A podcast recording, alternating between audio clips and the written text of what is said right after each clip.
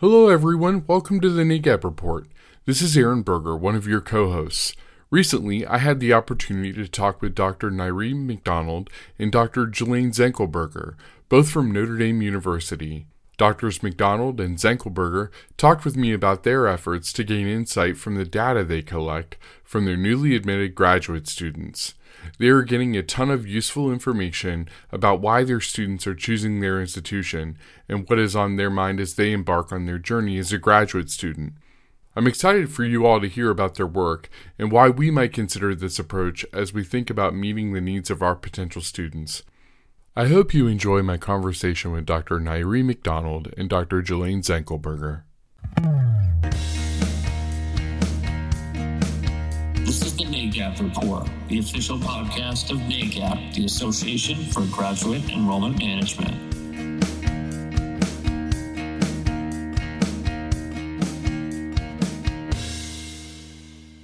I am joined today by Dr. Nyrée McDonald, the Associate Dean of Graduate Enrollment Management, and her colleague, Dr. Julaine Zenkelberger, uh, who's the program coordinator for graduate student life. Both of these individuals are coming to us from University of Notre Dame. So, thank you so much for joining us. We are going to be talking about basically utilizing data that we already likely have, that it's coming in from our admitted student population. So, both of these individuals do a great job with the University of Notre Dame of finding out from their admitted students you know what made them choose their program and they have a lot of great content uh, for us today and so my first question is for Nyrée. Can you can you tell us how how did this work come to be and why were you interested in pursuing it?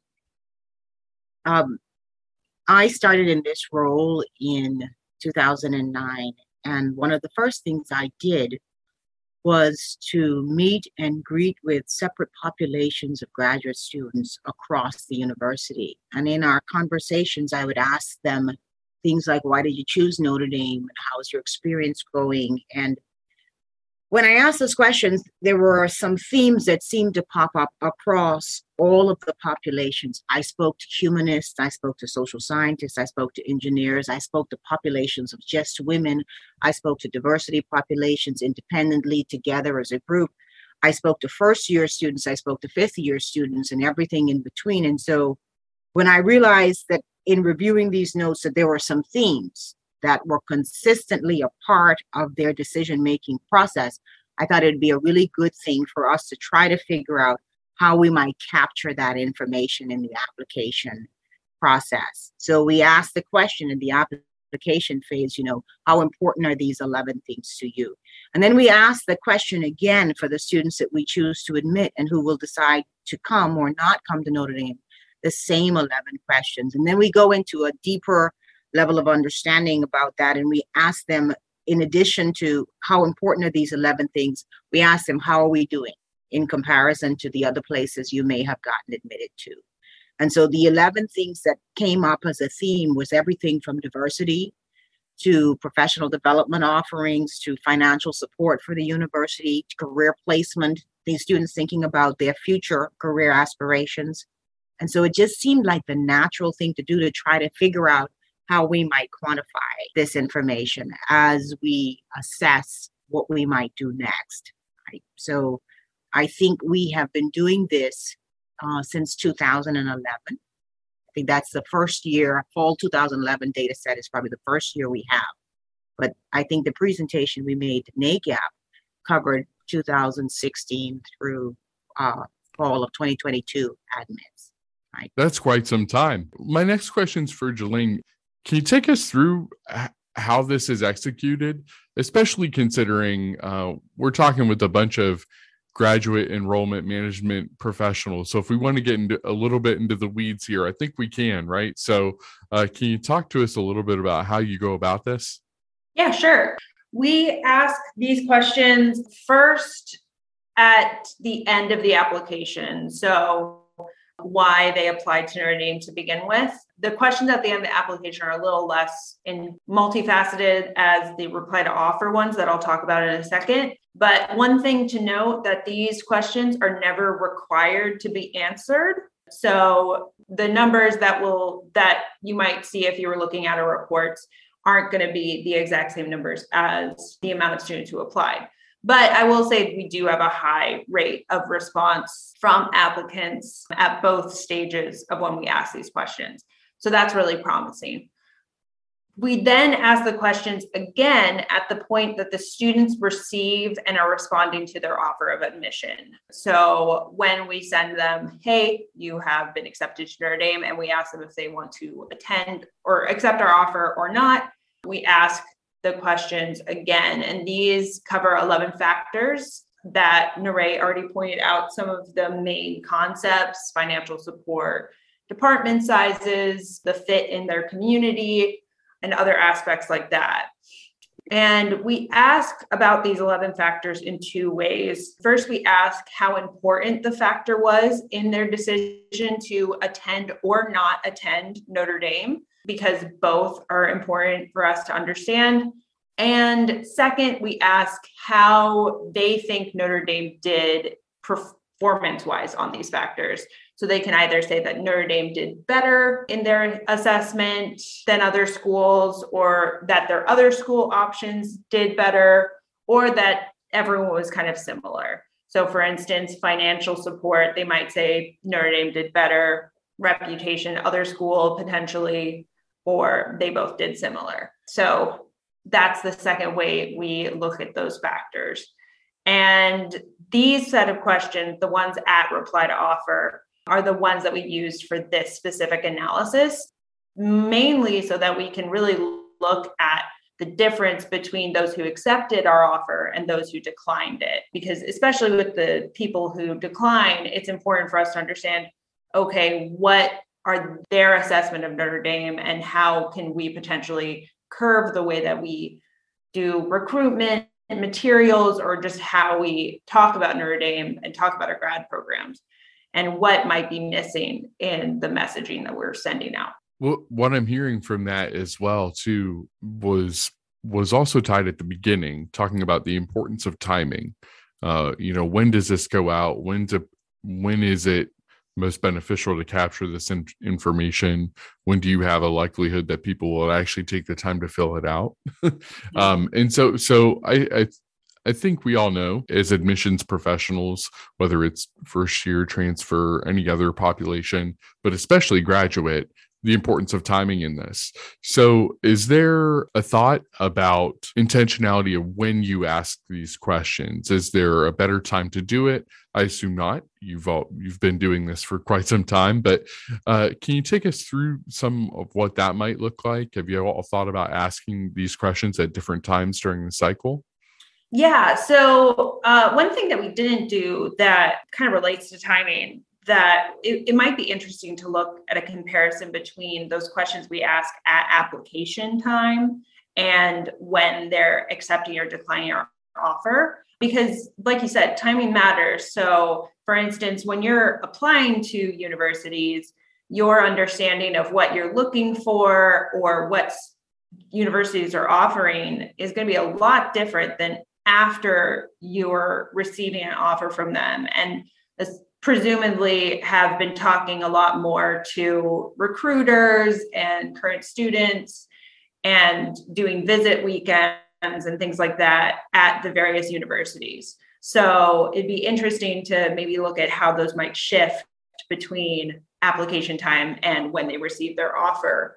I think we chose these times because this is when they have like we have their attention. So they're already filling out an application. So answering a couple more questions probably doesn't, it's a drop in the bucket for how many questions you have to answer on an application sometimes.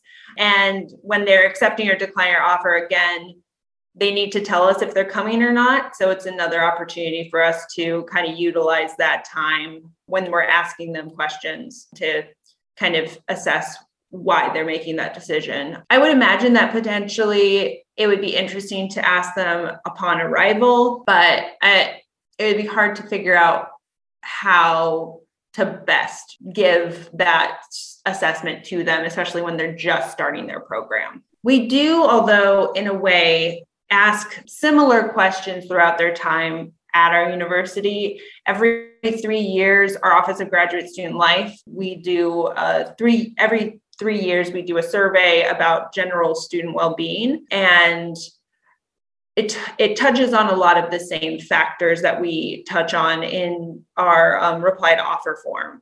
Although the questions aren't exactly the same, they're close enough and hitting the same, like similar enough uh, topics that good enough comparisons could be made. However, it would be interesting to completely verbatim restate those questions within the grad life survey so that we could potentially see like three years into their program how like how has the importance and, and performance of community and fit financial support etc uh, changed in their perception so yeah so we we have done this, but we haven't done it in a survey format.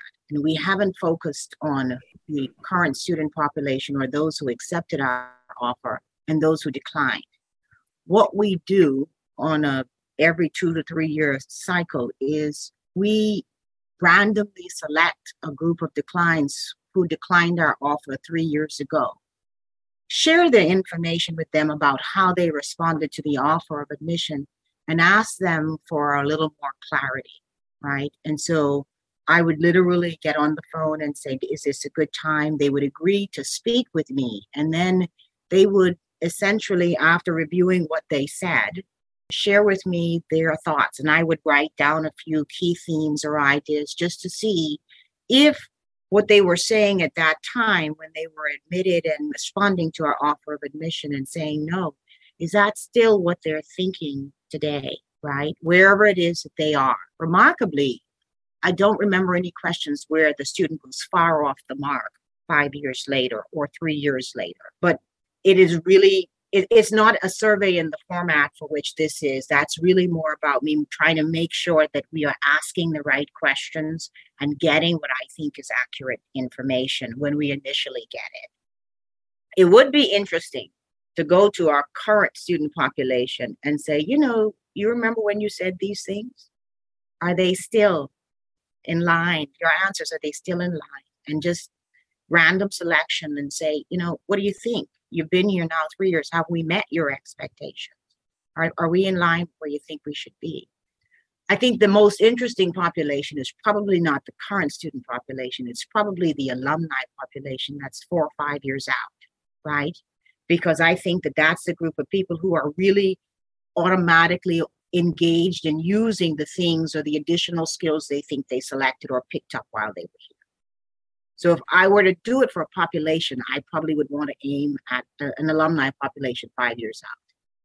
Yeah, that's really interesting to pull in that sort of that outcomes piece, right?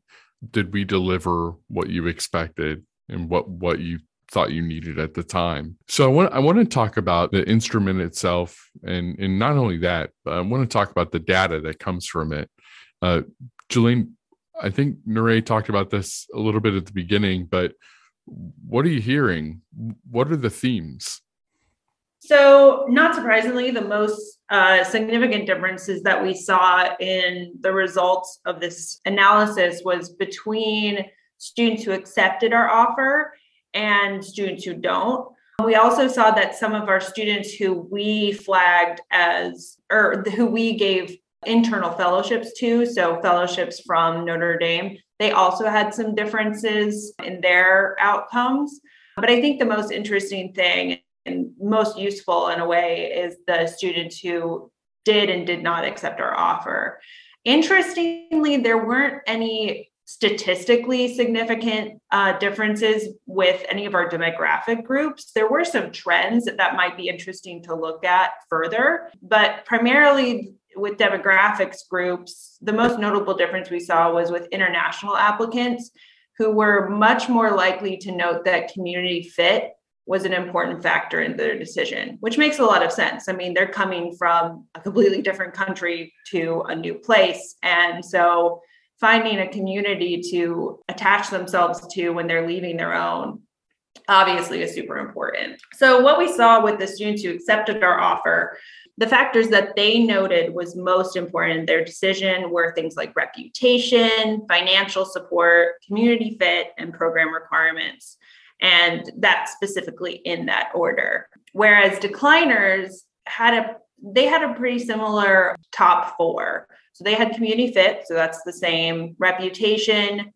The difference was in career placement, they put that in their top four instead of program requirements. And they also noted financial support as being important factors. So, again, fairly similar, except for those flip with uh, program requirements and career placement. Then, when we look closer at especially those four factors at ND performance in those areas, we see a lot of differences in how they viewed Notre Dame's performance on those factors. So, for instance, in reputation, which was important for both uh, types of uh, accepted students, we saw that 70% of students who accepted our offer said that Notre Dame did better, whereas those who declined our offer were about 50% saying that the other options that they had did better. And Notre Dame was only better in 15% of the cases.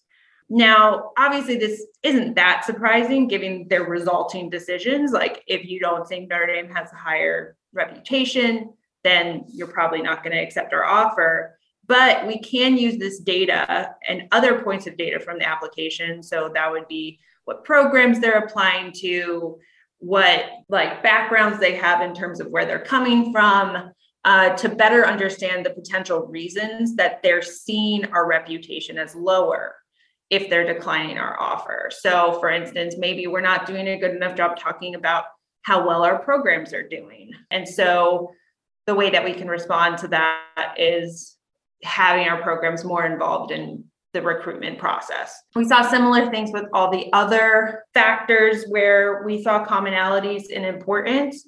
But I think the most interesting thing to look at was that career placement factor, which was mo- only noted as one of the most important factors for those who declined our offer. So we see that there was an equal amount of students who declined our offer said that other schools did better at this factor or that Notre Dame did equally well. So they had an equally likely chance that they're going to say, we're just as good as everyone else at career placement or that other schools did better.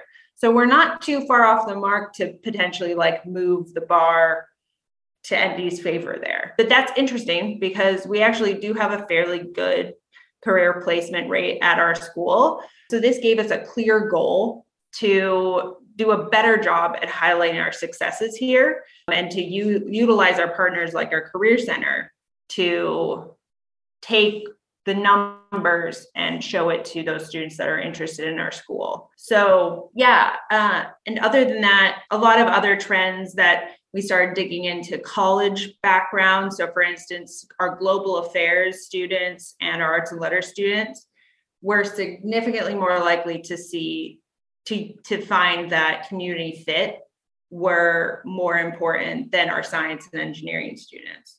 So maybe we need to create marketing materials that lean towards that if they're interested in our arts and letters programs and things like that a few weeks ago, I was in a conversation with someone on campus, and we were talking about whether or not we could look at this data over time to see if there are any shifts in the trends. And does that tell us anything about which direction we are moving in? So, as I talk to the departments and programs for whom this, this information is being generated, one of the conversations or one of the next goals for my office is to begin to look at this data longitudinally and to see if now that we've got a decade worth, right, if there are shifts, and, and if they are, we ought to be able to bring them down to the programmatic and student level, right? So if we could define what it's like for engineering students who were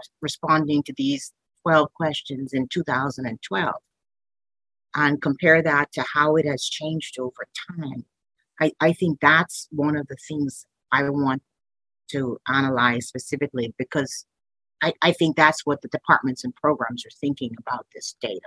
I think you both bring up really good points um, tied to how that data can change at the programmatic level, right? Like, so different colleges, different schools, you know, having different sort of philosophies in terms of the way, uh, whether it's a more professional uh, type of program versus a more what you might refer to as a traditional approach uh, uh, or traditional program versus online programming versus so when you start changing the type of program that that could really could definitely see how that would have an effect.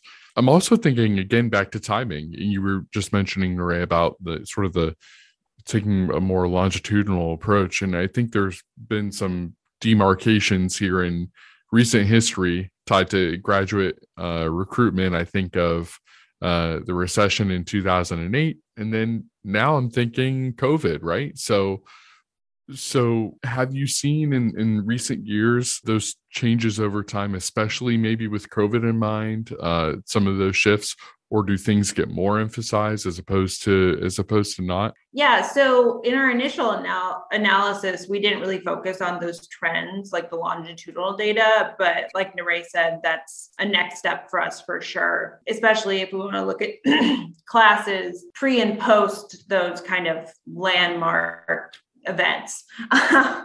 So for instance i mean at this point we can just kind of make um, assumptions about the data are based on what we're seeing in other sources of data, how this might change. So I would man- imagine, uh, based on the results that we saw with, for instance, I mentioned our grad life survey, which right now we actually are doing that comparison of pre post COVID, that many students who are currently at Notre Dame put more stock in those community and fit kind of factors within their graduate student life now versus the last time that we ran the survey, which was in 2019. So pre COVID.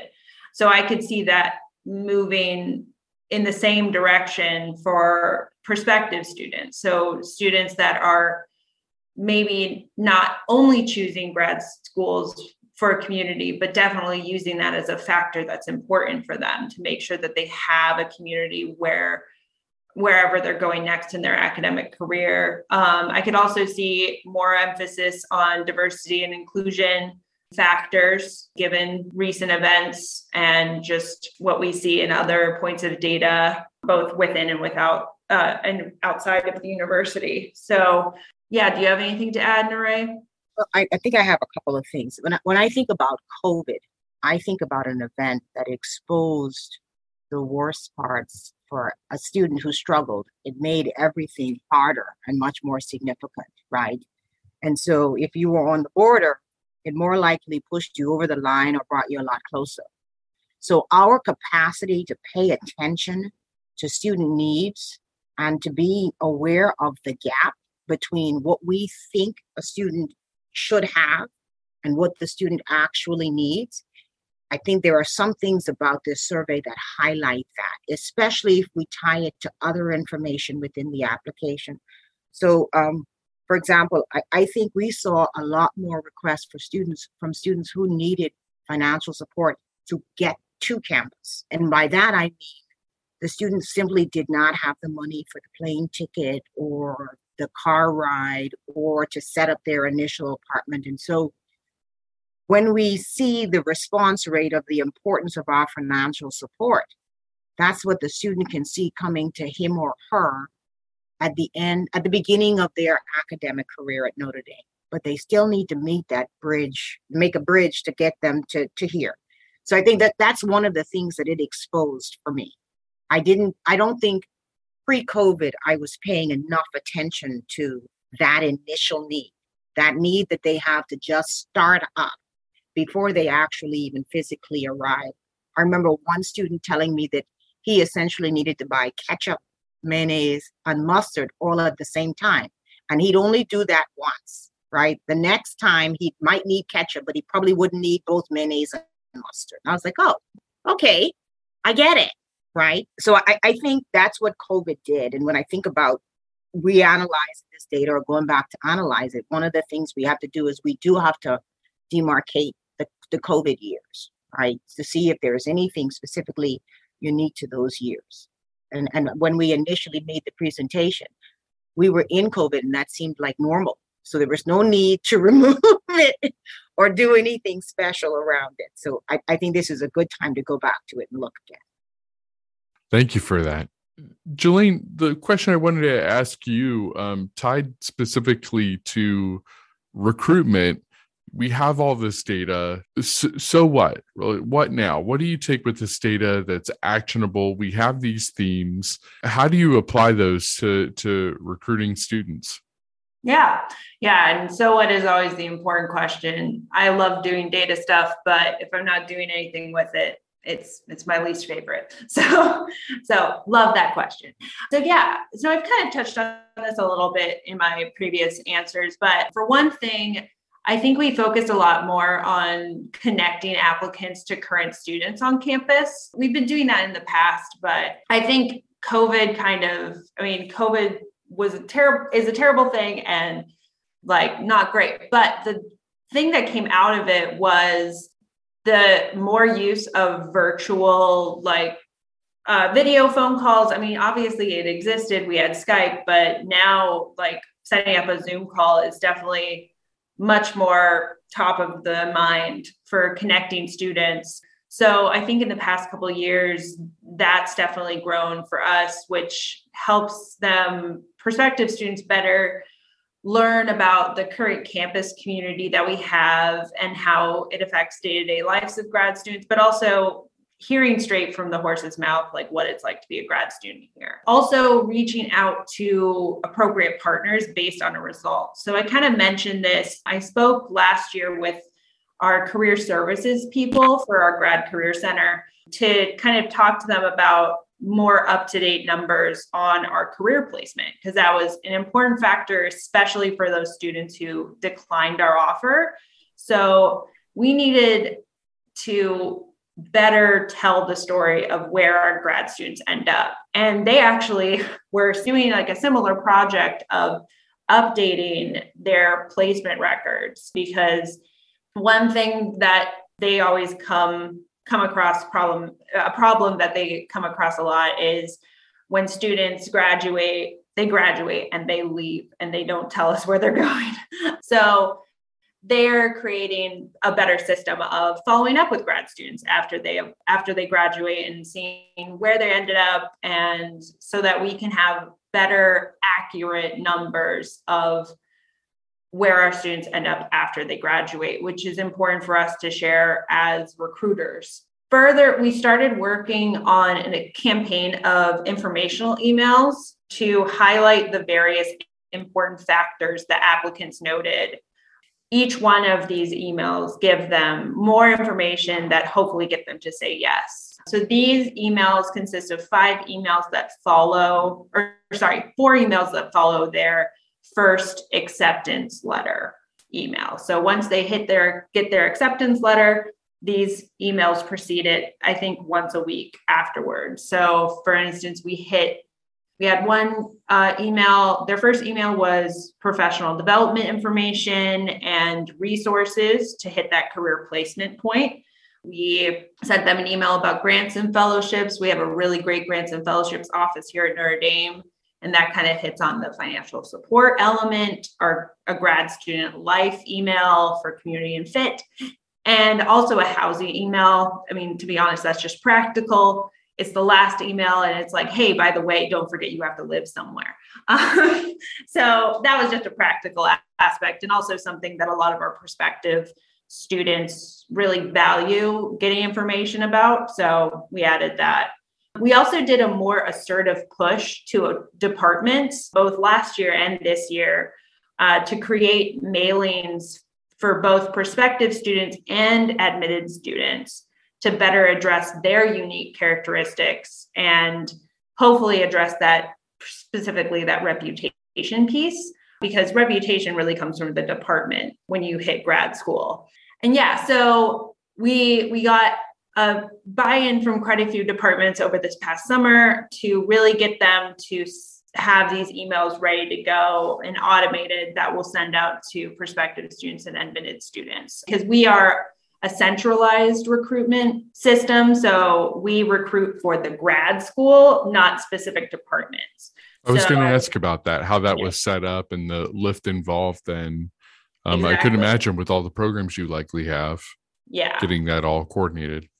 Yeah. So so it was really important that we get this buy-in from departments because John, my uh, the recruitment counterpart that I had, uh, and myself, while we technically focused on like arts and letters or engineering or science, there's only so much that we can know about each department. Um, our we are not computers, and um, I only know so much about the chemistry department. I can tell you that it exists and that it's pretty good, but I don't I don't know anything about chemistry. But if you ask me about our psych department, I could tell you anything at all. so I feel like you're speaking to a lot of graduate enrollment professionals who are empathizing all over, know a lot about and know a little about a lot of different programs, right? So, exactly. Yeah. So getting that department buy-in for those informational pieces was super important. So I, I think when I think back to the original COVID summer, summer of 2020, one of the things that we recognized was happening was that we were much more disconnected from the kids or students we were trying to enroll for the summer and the fall. In response, we created a bunch of Zoom sessions that covered the topics that essentially are these 11 items that we we talked about earlier and so we had a zoom session that highlighted the office of grants and fellowships at notre dame which is a unique feature here right? And that session was extremely well attended. We had a session with all of the associate deans in the graduate school on uh, well the executive leadership team in the graduate school at the time offering students who were either admitted or had already accepted the offer an opportunity to talk to us and ask us questions about the graduate student process and, pro- and procedures and just generally graduate student life at large. We had graduate career services do one, we had one on resources. I don't think that the combination of these 11 factors, knowing that these were really important and knowing how valuable they were in the decision making process, and the necessities that were created out of COVID, I couldn't talk to you directly, literally meant that we created this new format. We call them fireside chats or something like that, right? And so, literally, you could come as an admitted student, you would get an invite to this fireside chat. You could even listen to the recording later if that is what you wanted to do. I think when I when we initially built them, I thought that they were going to drive confirmation right? People accepting our offer. I think what it did is told me who was most into our offer to begin with, right? Who was really taking us seriously. Attendance at that event or at any of those events, they more likely turned into confirmed. So I don't know. I don't I don't know if if that was the right thing to do, but I think every year since then, we've done something very much in that vein. So we've got this email chain that she spoke about earlier. But in, a, in addition, we also have these short one hour long sessions that we set up and invite continuing students to, or in sorry, incoming students to come and, and visit. I think the combination of the two is probably the one of the most significant things we did in the last year to recognize that, you know, if this data is as important as we say it is, that we should be using it at multiple stages in the process. I think one of the things we want to do next summer is work more closely with our partners on campus to turn these little Zoom sessions that we do as a fireside chat for any admitted student into a longer session that a student could engage with graduate career services about over the summer, right? Before they start their fall program, to, to be able to access and connect with the university at an earlier stage. We can do we can do that. I, I think that is one of the things i'm looking forward to. I, I think this trend now as we use this data more and more we're going to be moving this more and more into the beginning of fall semester. I, I love what you're saying about you know harnessing those sessions. You know this data really the powers and the relevance of it right is is developing relevant content that students are telling you they want to know more about. Uh, and so being able to deliver that and then also having access to the recording. We just did a previous podcast on uh, the power of video. And one of those benefits, right, is the on demand nature of it. Uh, so if somebody's not able to attend the live version, but still really wants to hear about that resource, having the ability to take advantage of that is super impactful. And then, Nyrée, you were talking about uh, sort of the next iteration, the next push, you know, where, where do you go from here? I want to get Julaine's thoughts on that as well. You know, you have this information, you have these things that are already uh, in practice. Where do you think the next steps of this, besides uh, what Nyrée has already said, where do you think that that takes you? I mean, like you said, Nyrée touched on a lot of it. I think looking at trend analyses is great now that we have a good chunk of years of data so yeah, I think like continuing to ask these questions as they are is probably the best plan as far as like utilizing the survey because it does make it easier moving forward to look at those trends if we're asking the same questions year after year. Um, obviously, I think it makes a lot of sense evolving wise to add potentially adding other items. I don't think we should change any of the items we have, but potentially if we move forward in the future and we find that there's another factor that a lot of students are leaning on in their decisions those could definitely be added and potentially things being subtracted I, I, don't i can't imagine which factor would be but those are the kind of things that i could see this evolving into. And finally we we kind of talked about this throughout but asking these questions throughout their time in grad school and especially potentially asking them in some sort of exit survey, which not only would benefit us in the grad school, but also benefit people in career services or other service uh, student services offices on campus to see how they did during the students' time here, where they're going next. And also, as Nyrée said, the interesting points of data a lot of times are alumni and getting them just as they turn into alumni they have fresh perspective of how their grad student experience went what worked what didn't work what they valued at the beginning and how that changed at the end is a really interesting and cool perspective that could affect the way that we formulate recruitment plans and also student services plans. Like a lot of this recruitment data is super important too for the rest of our partners on campus. So looking at how that changed over time throughout their time at our university, I think is something definitely to be looked at. Gotcha. Okay. So my last question for, for the both of you. You've been doing this for a minute now. What would you say to the the person, the graduate enrollment professional who wants to get this going at their institution, they're considering doing something like this. Would you have any words of advice or warning, if you will? I'm going to let Nyrée start since she's the one that started this. I would say Nike said it best just do it. There you I, go. Um, I, I think when we ask the questions is incredibly important, right? They are making the decision. They're going to tell us yes or no in that reply form. And so asking them, you know, how are you making this decision? What's important at that time? I think you just do it. I think you decide, you have these conversations very much in the vein that I had. And it's really just an open forum. Invite them to talk, see what they share, three or four or five of them. Do it 10 times.